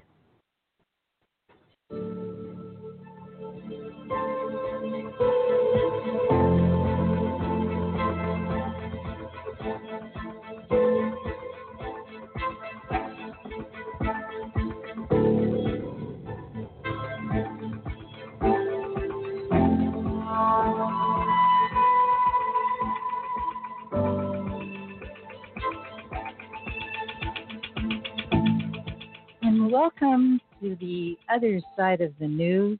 Welcome back. Our guest tonight is David Lindsay, and the show is called Pirates of the Constitution. Co hosts are Annetta Driscoll, Timothy Saunders, and myself, Kinsia. And I want to mention that uh, in about 15 minutes or so, we will be taking calls. So if you are calling, if you're an international caller, you will want to dial 1. And the number is 917 889 8802. So that's 1 917 889 8802. And when you come on, make sure you don't have a radio or something else that's tracking the show because it will make a terrible feedback. So, welcome back. And uh, David and Annetta, you were just making a point there. I turn it back to you. So yeah, so David, I wanted to talk again about um, the the possibility of us being able to bring these criminals to to trial. I mean, they they they know that they're engaging in criminal activity. They know this is falsifying information. There's no real emergency. Is there anything that can be done? And if so, what would it be?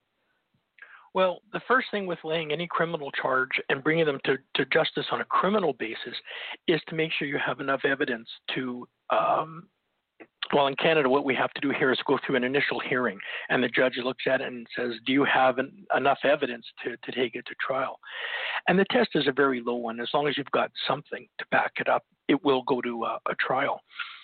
And there's very way, various ways of getting that evidence in Canada. I'm not sure in the states or California how it is, but you can you have access to uh, access to information legislation that allows you to ask for their emails or correspondence, their documents, uh, attachments, text, anything virtually that they have that you can maybe use against them once you get it. But ultimately, in order to bring them to justice, notwithstanding we know what they're doing is, is wrong, unlawful, unconstitutional, and so on, it comes down to being able to prove it. And to do that, you, you need evidence, either witnesses, documents, um, somebody that's going to take the witness stand, right? So it's something that you have to prepare for, um, and maybe even a couple months in advance. Some of the people uh, for example, on your on a website, what they could do is just have similar to what Julian Assange was doing, you just have a site that says, hey, if you've got documents you want to anonymously put out to support a prosecution against Governor Bill Doe, uh, send them here. And then you, you get them, you verify them, and, and away you go. So criminal charges are, are definitely an option. Um, civilly, however, there's stuff like injunctive relief Mm-hmm. Um, if if you can provide evidence, again, it's all evidence based, but if you can provide evidence that there is no pandemic, maybe you can get an injunction stopping them from what they're doing in whole or in part. For example, on the mask issue, once you can go to court and show that masks don't work, and here's the evidence. I, I know um, Ms. Tenpenny, Dr. Tenpenny in the States, uh, Dr. Mikovits, Dr. Buttar, and many others have significant body of evidence and studies to show masks uh, not only don't work, but they're dangerous. And if you were to be able to get affidavits from them and go into court and, and say, look, the law is not reasonable because they don't work and they actually are harming the very are harming the very people you're entrusted to protect. You should be able to get an injunction stopping the government from imposing any sort of mandatory mask law, even a suggestive one, because unfortunately people do look to, to governments for guidance, and a mere suggestion by the government could have persuasive, compelling um, uh, authority upon them, similar to a statute, simply because people don't know the difference between a suggestion and an order, for example. So that that's an option simply is to to get an injunction to stop them from what they're doing. The important part, as I said, it has to be evidence. You, you need something to back it up. It can't be hearsay. So you would need some some funding. You get four or five doctors to go in with 30 or 40 studies, and you go, listen, here you go, man. And you get people who've had to wear masks all day and say, listen, I wore this mask eight hours all day today. I can barely breathe. It's causing me uh, problems. Here's the mask. Here's what it looks like. It's covered in sweat. It's covered in um, uh, saliva. It's covered in germs and, and so on and you show that it's a danger, you should be able to get an injunction immediately stopping ma- mandatory mask wearing. Okay. David, Annette, may I just jump in very quickly? One of the points that I don't wish ill on, on anybody, but if we are all wearing, I say we, I'm not wearing a mask, but if many people are wearing a mask, uh, and they are as harmful as you know they've been pointed out by certain doctors, like you just outlined, then presumably in the, in the not too distant future, then people will show some symptoms or some negative effects from wearing these masks.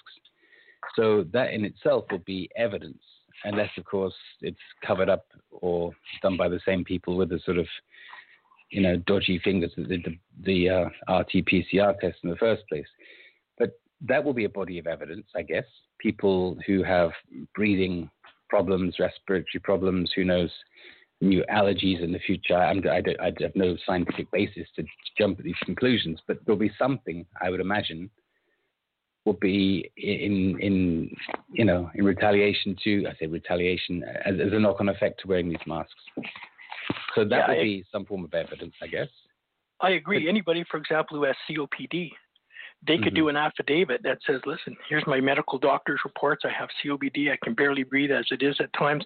Putting a mask on takes away X amount of oxygen and it exacerbates my uh, my health problems significantly. And as a result, I physically cannot comply with the law. And the law of necessity also under common law there's also the law of necessity if if you can't wear them due to serious health problems the law of necessity to protect your health and your life will kick in immediately well i would imagine that the i call them the minority whoever's actually calling the shots here, but I think it's somebody still in the background above WHO and United Nations. But isn't there a isn't there a huge question of liability as well? If these people are going to be sick in the future from wearing these these uh, ridiculous masks, then will they not be suing the government for offering this advice? Well, number one, I, I, I agree. They are the minority. We are the 99%, right? And I fully agree with you on that. And as for suing them, yes. However, it's important to remember in, in at one point I used to say socialist states like Canada. I'm on the verge of saying they're just communist up here now. But the BC government recently passed a law whereby they had to give an, an order every 14 days for for their emergencies. So they passed a statute saying, no, it's going to be here for at least one or two years. We don't want to do this every 14 days. So we're going to pass a law and we can have any time limit we want. And they also included a provision in there that nobody can sue anybody in the government, anybody acting under their authority, police, employers, employees. Um, nobody can sue any of them for any damages, health problems that develop as a result of them enforcing the orders that, that the health officers are. So in effect, they've taken away your right up here in Canada to, to sue them for damages. I suspect if that was constitutionally challenged, as Tanya Gaw is going to be doing shortly, that will not survive the light of day. Mm. I mean, but, that sounds like the, the lawmakers have just been playing a lot of Monopoly during the lockdown period. It's, it's like a get out of jail free card, isn't it? Well, for them it is, and they know what they've done is wrong. And now that it's uh, it's coming public, they're going, man, we don't want to be held accountable for this. What's the best way to do it? Pass a law. Nobody's accountable. And you know, I, I think Tanya will win on her case. She's she's uh, getting uh, one of the top constitutional experts in uh, Canada to do it for her, and I think she's going to be eventually successful. The problem is the time component, and the um, the temporal issue is going to be is going to be critical because by the time they get to court, who knows what will happen? It'll be next year, and uh, the courts in Canada are extremely slow um, mm. and monotonous. It's it's really bad, and I think one of the other components on mask issues that nobody's really dealt with yet is the the component of both your constitutional right in the states to freedom of speech and ours in Canada because with these masks on, especially if they have plexiglass component, plexiglass um, shield in front of them, and so on, you can't hear anybody speak, and it, it virtually, in many cases, it does stop freedom of speech. Mm, interesting. And well, and I, yeah. Go on, please. Yeah. I was going to say, and there is the the uh, the maxims in equity that says uh, our property. One, we have property, and one of the properties is our right to breathe literally. It is it is part of our law system. and people don't know that, but the, the right to feel, to see, to breathe is and we own our bodies, we own our labor. Mm-hmm. Um, and this is all this is all uh, part of the law. And I, I really wanted to clarify for our listeners. So we, you know, it's it's people say it's the law, it's the law. There's a big difference between mandates, statutes, uh, law that has gone through the legislative process, uh, organic law that it's based on that would be like our constitution and stuff. Could you could you address that a little and just kind of give an overview because there's a lot of confusion mm-hmm. around that. Yeah, I go through uh, virtually all of that in, in our DVD series that you have here, which is called Freedom is the Denial of Personhood, which is equally applicable in the States because your laws are based on persons, the status down there as well. But um, it, fundamentally, when you ask somebody what is the law, you either get silence or they go, well, the government said this or said that. I've always been a big proponent of getting to, to a fundamental level that things cannot be broken down anymore. So when you ask what a law is, a law is a command to do something or not to do something. Then the questions arise, as we talked about earlier, thinking critically. Who gave the command? Where did their powers come from to issue those commands? Did those commands comply with their authority? And you could go on for questions that go to, to that basis.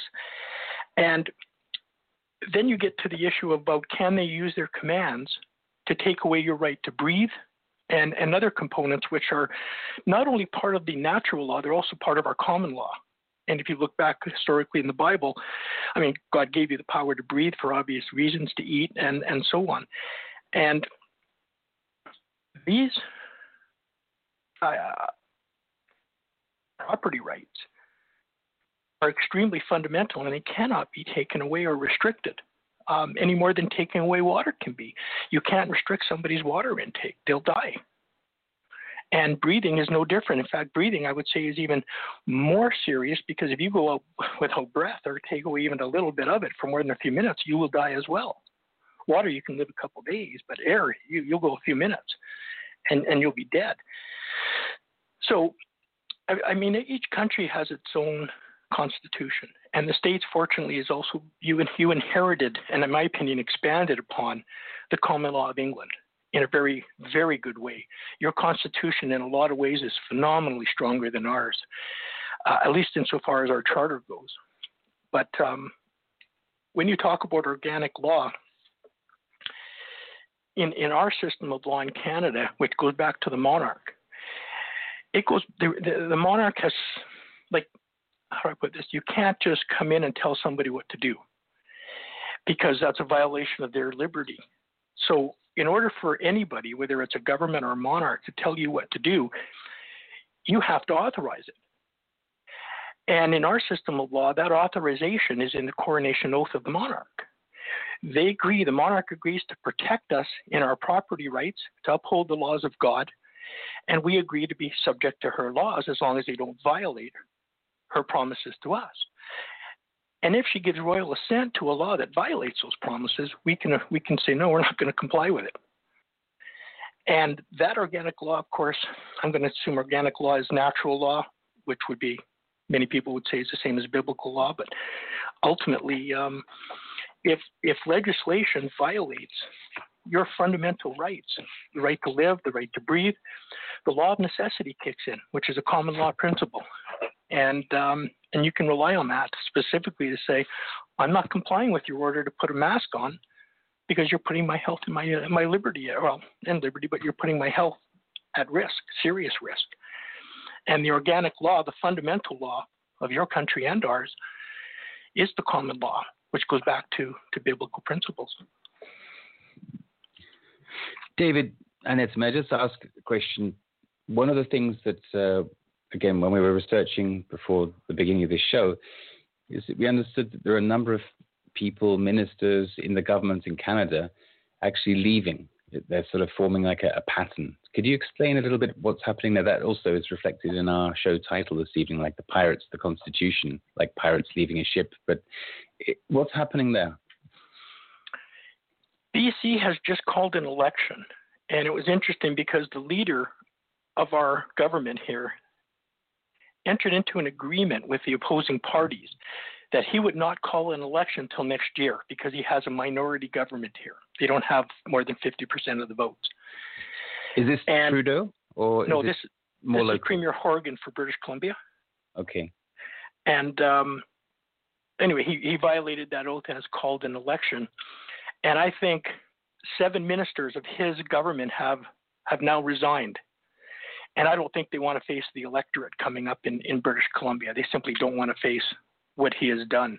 So they've resigned, and, and that's absolutely amazing. That's probably about 30%, 25% of the entire party has just abdicated and said, We're quitting.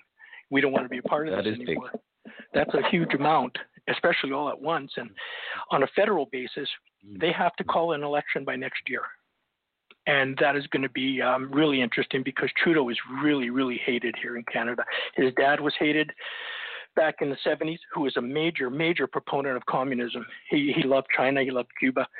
And uh, his son Trudeau, Justin, right now, is also a major supporter of of, uh, of China and of uh, of Cuba, and communism as a whole. So he's he's really hated by a lot of people in Canada. And I suspect when the election time comes next year, he's going to have significant problems on his hands, real real problems because people just don't they don't want him again. Hopefully the party members that are um, that are resigning here in British Columbia, who are also a socialist party. Um, hopefully, they get back in with a minority, anybody with a minority, because once you have somebody in power who controls all the strings, they do whatever they want for four or five years, and uh, and you can't do anything about it. So, David, this is Cynthia here, and I'm just so Hi. curious if if Trudeau is so hated, how did how did he get elected if his father was so hated? I don't understand. What were the Canadians thinking? Well, you really want to know? yes, yes. I'll tell you what the media promoted. They promoted his good looks. He had wonderful hair. He was really good looking, and the media would they promoted that and promoted it and promoted it. I know a lot of people. I know a lot of people who voted for him because they thought he was good looking.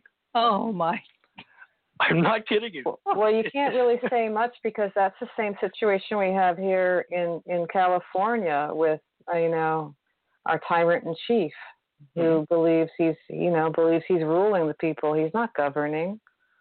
You know the same problem. He was I he was the mayor of San Francisco, and mm-hmm. then he now he's the governor of California, and it's the same deal. He's totally not qualified, but he's nice looking well, I know Trudeau um, is getting more and more hated, but somebody once pointed out that the Canadian Prime Minister is the next closest thing you can have to a dictator.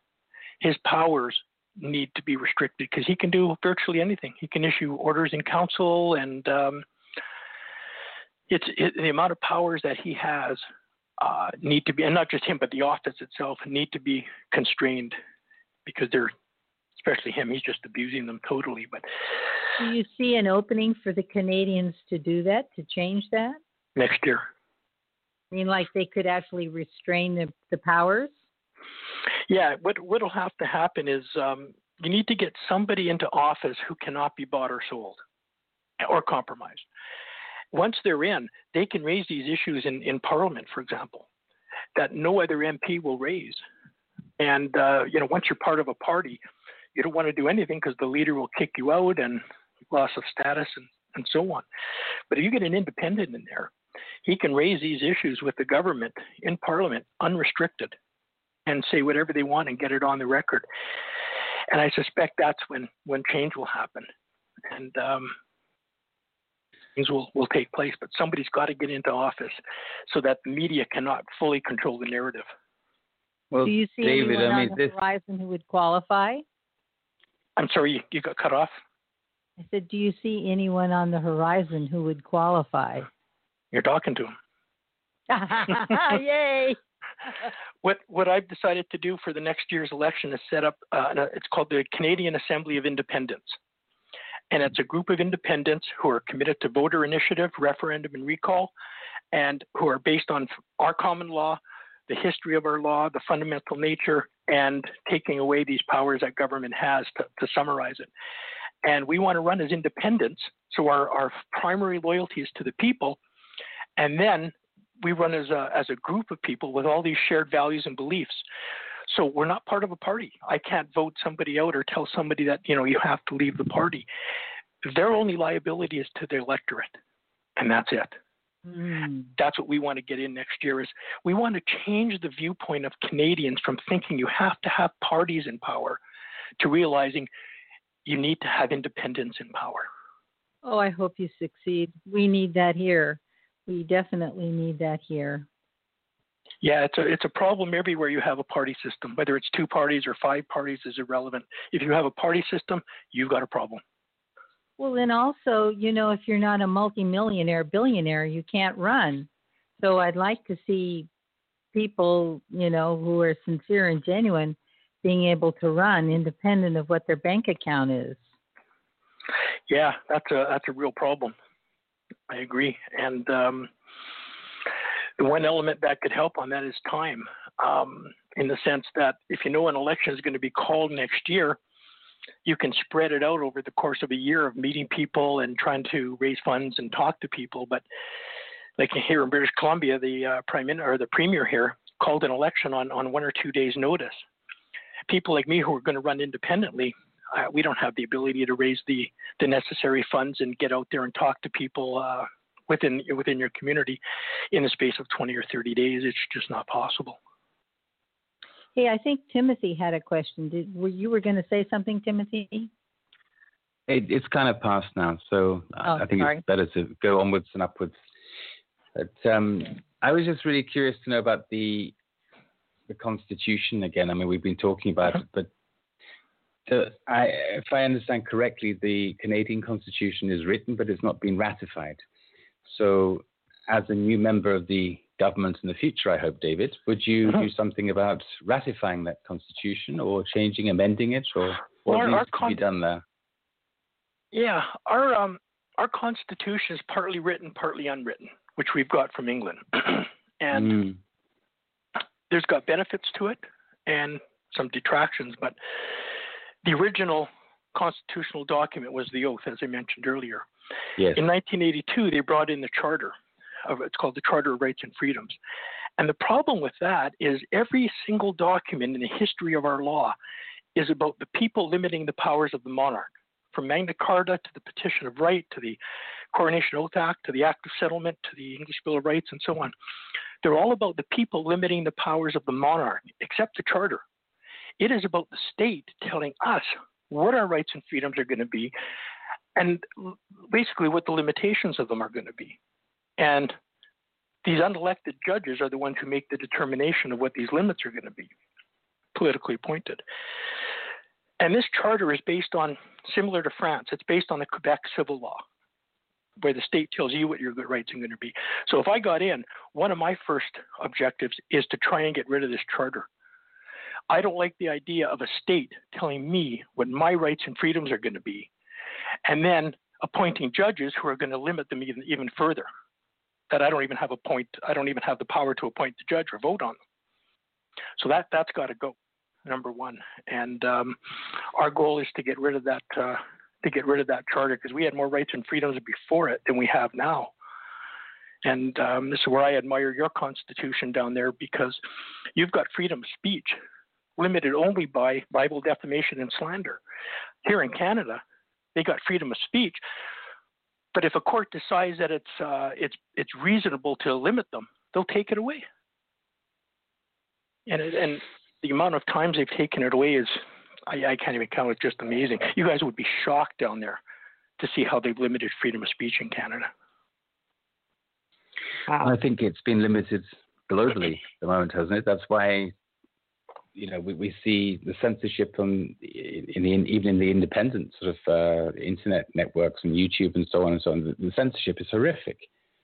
Uh, it's another way of, of, of uh, limiting information. I mean, it, it, has on the other side given birth to a whole new range of other service providers. For example, you know, LBRY this week was in the headlines because I think the Google application uh, website uh, was was just removed it from there, so you can't actually get it from there anymore. So they found other ways to to make it available to people, and then you have, you know, uh, BitChute and a whole host of other other companies are coming up and providing um, more secure uh, ways of, of, downloading information which can't be tampered with so much. So there are upsides to all of this. And I think that it's not a question of the changes in the future. I think the change is happening already. So uh, look at the amount of people that are rallying. The amount of people rallying in Canada has never happened in our history. That is a positive sign. We get 10 or 20,000 in Montreal, thousands in Toronto. We got a sound here of 120,000. We're getting 100, 150, 200 people coming out or more that is positive change. Absolutely. Absolutely. Well, let's keep it on that very, very high note. Uh, I'm sure tomorrow it marks the day, Saturday. I say it's already Saturday here, but I'm sure that there'll be many more freedom marches and uh, movements around the world. Do you have anything planned, David? Yeah, we have a, a rally every Saturday here in the Okanagan in British Columbia and um, in Kelowna. We've had it for six months without missing a day every Saturday for a couple hours. Incredible support that we get. There's a lot of people who are very supportive, and we do that every Saturday. And uh, incredible. Uh, yeah. Well, we're, we're rapidly coming up to the end of the show, so I'd like to thank you very much for coming on, and it's been a real pleasure and very informative to hear all about your excellent work. And I hope you can come back in the near future and tell us some more about it. And uh, on the other side of successful solutions. Thank yeah, you. Thank you very much. Hopefully, we'll have more success next time. Thank you, David. Thank, Thank you. you.